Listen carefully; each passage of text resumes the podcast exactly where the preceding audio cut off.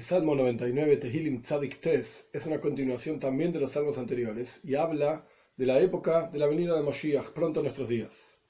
Aleph 1.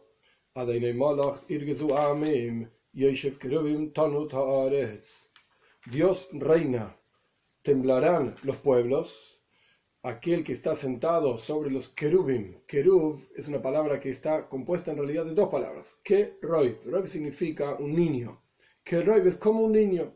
Kerubim es un tipo de ángeles. Y hace referencia en este caso en particular, en este salmo, a los querubim, a las formas de ángeles que estaban sobre el arca, como explica en la Toira en Parshas Truma, que el arca estaba construido de una manera determinada, que tenía un capoiris, una tapa, sobre la cual había dos formas de ángeles. Esto es a lo que se refieren los querubim. Entonces, Dios está sentado sobre estos querubim se revela, digamos, la presencia de Dios entre las alas de estos ángeles en el Beis Hamikdash, en el templo. Entonces, el versículo, ahora lo terminamos de traducir, pero el versículo está diciendo que Dios reina, los pueblos tiemblan, porque Dios retorna a su lugar, por así decir, a estar revelado en el capoiris, en la tapa del arca que tenía esta forma de querubim. Tanuta Aretz, se estremecerá la tierra. Es decir, en la venida de Mashiach va a haber momentos en los cuales temblarán los pueblos, se estremecerá la tierra por el retorno de Dios al templo, al Beis Ahora bien, en salmos anteriores, en el Salmo 97 dice, Dios reina o reinará y se va a alegrar la tierra, las, islas lejanas se van a alegrar. En el Salmo 93 dice Dios se reina o reinará y se vistió de fastuosidad, de majestuosidad, Aftikon Table Baltimo y el mundo se establecerá, no va a temblar. Pero acá está diciendo al revés, Dios reinará y van a temblar los pueblos, Ares, va a estremecerse la tierra. Entonces, ¿cómo puede ser las dos cosas juntas? ¿Qué va a ocurrir realmente en la venida de Mashiach? Entonces explican los comentaristas, en particular el Radak, que en el comienzo de la venida de Mashiach va a estar la guerra de Goig y Magoig, y va a haber efectivamente, Amim, van a temblar los pueblos, Tanuta Aretz, se va a estremecer la tierra de los diferentes movimientos y cuestiones que van a ocurrir. Pero luego, Tagela Aretz, se va a alegrar la tierra, Ismehuim Rabim, se van a alegrar las islas lejanas, como dice en el Salmo 97 y en el Salmo 93 también. Aftikon Table Baltimoid, se va a establecer el mundo y no va a temblar más. Son diferentes etapas en la venida de Moshiach. ¿Veis? Entonces, en base a lo que dijimos en el salmo anterior, en el versículo anterior, en el cual va a temblar la tierra, se van a este, temblar los pueblos, estremecerse la tierra, etc. Todo el mundo va a reconocer que Dios en Zion es grande y Él es elevado por sobre todas las naciones. Cuando todos vean el juicio divino sobre el mundo y sobre las naciones que hicieron daño al pueblo judío, etc., entonces todo el mundo va a ver la grandeza de Dios. Gimel 3 en continuación al anterior, van a reconocer tu nombre grande y temible, santo eres tú. Todo el mundo va a reconocer esto. Dalet 4.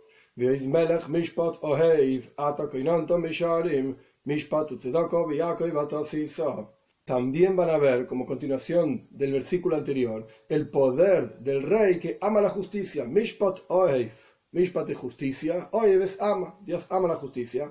Ato tú has establecido rectitud al redimir al pueblo judío. Mishpat, justicia y rectitud con Jacob tú hiciste. Mishpat se refiere al exilio, es algo de justicia, es algo duro por así decir. Y tzedaka se refiere en este caso no a caridad, sino que se refiere a la redención. En Jacob tú has hecho. Entonces el versículo está diciendo que todo el mundo va a reconocer el poder de Dios, como Él ama la justicia, y nosotros mismos vamos a entender que el momento del exilio fue un momento de Mishpat, un momento de justicia divina, ricor divino, y el momento de Geula, de redención, es Tzedaka. Hey, 5. Automáticamente todo el mundo,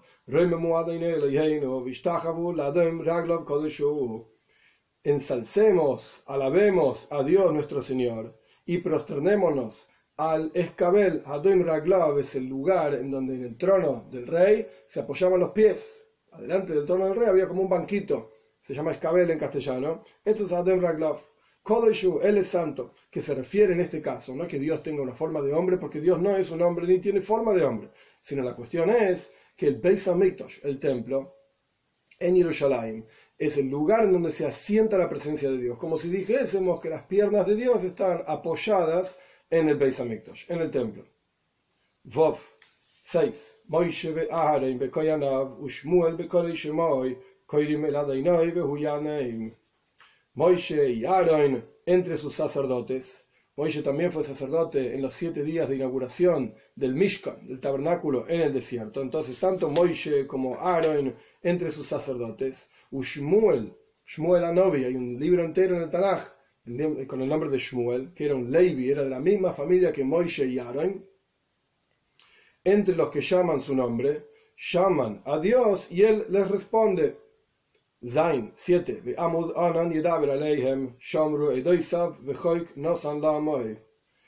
En la nube, Amud Anan, en la columna de nube, habla con ellos. Esto se refiere a Moishe y Aaron. Shomru Eidoisav, ellos cuidaron los testimonios de Dios. Behoik, Nosan Lamoy, y las reglas que Dios le dio a ellos. Moishe, Aaron, Shmuel fueron grandes líderes en la historia del pueblo judío y por lo tanto aquí el Salmo lo que está diciendo es, así como Dios les respondió a ellos el momento que necesitaban, así también les va a responder a nosotros. Ges 8.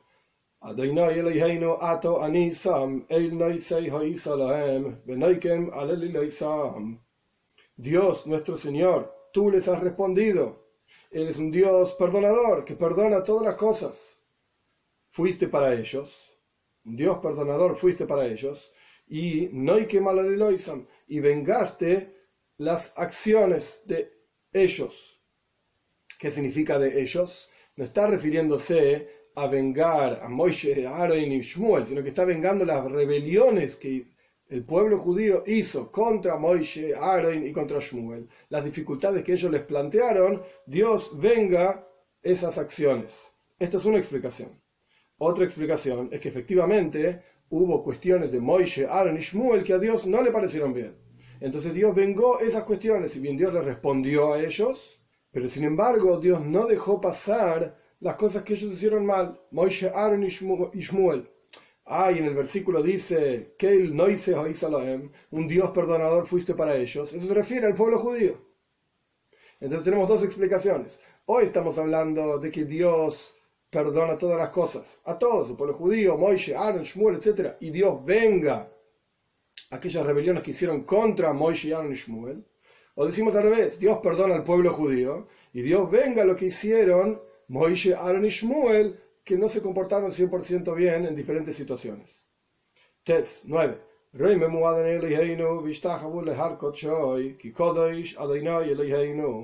ensalcen, engrandezcan a Dios nuestro Señor y prosternese al santo monte, a su santo monte, que se refiere al monte Moiria, porque santo es Dios nuestro Señor. Aquí no se refiere que hay que temer o, arrodillarse al monte, a la montaña. Dios libre y guarde. Al, único que hay que arrodillarse o frente al único que hay que arrodillarse es Dios.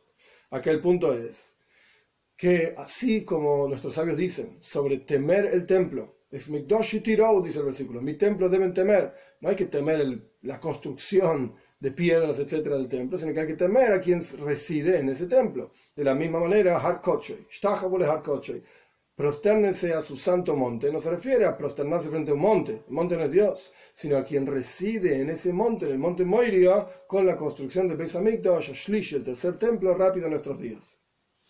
Ahora bien, en este salmo hay varias ideas interesantes aparecen dos versículos diferentes esta idea de Roimemu Hashem Eloikeinu, que nosotros ensalcemos y alabemos a Dios. Pero la traducción literal de Roimemu es elevemos. Y el Magid de Mesrich da un ejemplo muy interesante de qué significa elevar a Dios. ¿Cómo nosotros podemos elevar a Dios? Y la idea es, él trae un ejemplo de un padre con un hijo pequeño. Cuando el hijo es muy chiquitito, el padre no puede explicarle ideas racionales. El chico no está en condiciones de entender. Entonces el padre juega con el chico y habla con el chico, le enseña a hablar al chico en forma que para él, para el padre, son tonterías lo que está diciendo. Pero sin embargo es la forma de conectarse y vincularse con este chico. Cuando el chico va creciendo, el padre va buscando diferentes herramientas y sistemas racionales verbales para conectarse con su hijo, le va explicando cosas un poco más elevadas, pero el chico sigue siendo muy pequeño y por lo tanto para el padre continúan siendo tonterías que le dice. Y así sucesivamente, cuando el chico crece y realmente llega a la profundidad de las cuestiones que su padre le enseña, y el padre ve que el chico es capaz y está aprendiendo, incluso dicen nuestros sabios, es mejor, incluso superior la fuerza del hijo que la fuerza del padre. Y esto mismo surge del padre también, como está explicado en diferentes lugares. El punto es que el padre ve que su hijo realmente llegó a la plenitud intelectual y el padre tiene una alegría enorme. Recuerda los momentos en los cuales enseñaba y jugaban, etc. Pero en el momento en que el hijo mismo empieza a crecer intelectualmente hablando, el padre tiene un enorme placer en lo que ve, en lo que ve en su hijo.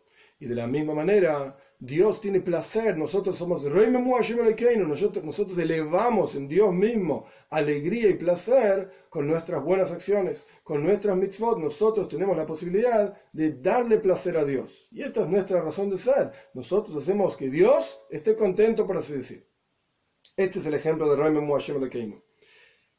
En el versículo 5 y en el último versículo del Salmo también en el 9. Ahora bien, otra cuestión. En el versículo 4 aparece una idea muy interesante. Justicia y caridad, tzedaka, justicia también rectitud, en Jacob tú has hecho. ¿Qué quiere decir mishpatut tzedaka? No van juntos estas dos cosas. Mishpat es justicia y rigor. Tzedaka es bondad son totalmente opuestas, no van de la mano. Entonces, ¿por qué el versículo pone Mishpat Tzedaka? Suena que primero hay un Mishpat, primero hay un juicio, un juicio, y luego de ese juicio viene Tzedaka. Viene la, bondad, la caridad. ¿Qué quiere decir esto? Nuestros sabios explican en Hasid, muy interesante, que hay dos tipos de Gesed, dos tipos de bondad. En realidad son tres, tres tipos de bondad. Primer bondad es la bondad natural de los animales. Los animales también son buenos pero son solamente buenos con sus crías y solamente por un tiempo. Cuando las crías crecen, los animales ya ni siquiera los reconocen, no les dan más bolilla. Quiere decir que hay una bondad extremadamente limitada y solamente se aplica a lo que al animal es bueno para él, para el animal, y en pequeña medida para otros. Luego existe la bondad natural de cada ser humano. En todos los seres humanos está implantada la bondad. Esto en Hasid se llama Gesed de Ishmael, la bondad de Ishmael. ¿Quién era Ishmael? Ishmael era un hijo de Abraham vino. Y sabemos que Abraham, Javi, Abraham amaba a Dios. Abraham representa Gesed, representa la bondad. Y Abraham tuvo un hijo que se llamaba Ishmael, que también representa bondad, porque parte y surge de la bondad de Abraham. Era hijo de Abraham. Pero la bondad de Ishmael es extremadamente diferente a la bondad de Abraham. La bondad de Ishmael es la bondad natural de todo ser humano que no solamente somos capaces de ser buenos con nosotros, sino que también, a diferencia de los animales, somos capaces de ser buenos con otros también. Pero la bondad de Ishmael, ¿cómo funcionaba? Primero, Ishmael observaba todo lo que él necesitaba. Todos los lujos y placeres y cuestiones que yo necesito y yo quiero, esto yo lo cumplo. Con lo que me sobra, doy tzedaka, ayuda a otras personas. Pero primero, por supuesto, observo mis necesidades y no solamente lo que necesito forzosamente, como comida, bebida, etc., sino que cumplo con todos mis placeres, cumplo con todo lo que a mí me gusta, y luego lo que me sobra lo voy a ayudar, lo voy a dar para ayudar a otros. Este es. Abraham vino era justamente Mishpatu Tzedaka. Abraham hacía un juicio consigo mismo. ¿Cuánto es lo que realmente necesito? ¿Qué es lo que me corresponde, lo que yo merezco, de acuerdo a mi servicio a Dios? Esto es lo que yo voy a tener. El resto, absolutamente todo lo demás, lo voy a dar en Tzedaka. Por eso es Mishpatu Tzedaka Las reglas de Yankov, es decir, las reglas de Tzedaka, de acuerdo a la Toira, no es te doy lo que me sobra. Esa es la naturaleza del ser humano. La regla de Tzedaka, de acuerdo a la Toira, es Mishpat. Primero tiene que haber un juicio de lo que yo realmente necesito y luego automáticamente todo el resto es Tzedaka, es para ayudar a otras personas que tengamos el juz, que tengamos el mérito de poder ver cómo se cumplen las, palabras de este salmo, de los anteriores, como dijimos anteriormente, que hablaban de la época de Moshiach también, el 93, el 97, y que podamos ser meritorios de ver cómo Dios reina y se alegre toda la tierra, todo el mundo entero, todos los seres humanos, Ismehu, nos alegremos con la venida de Moshiach pronto en nuestros días.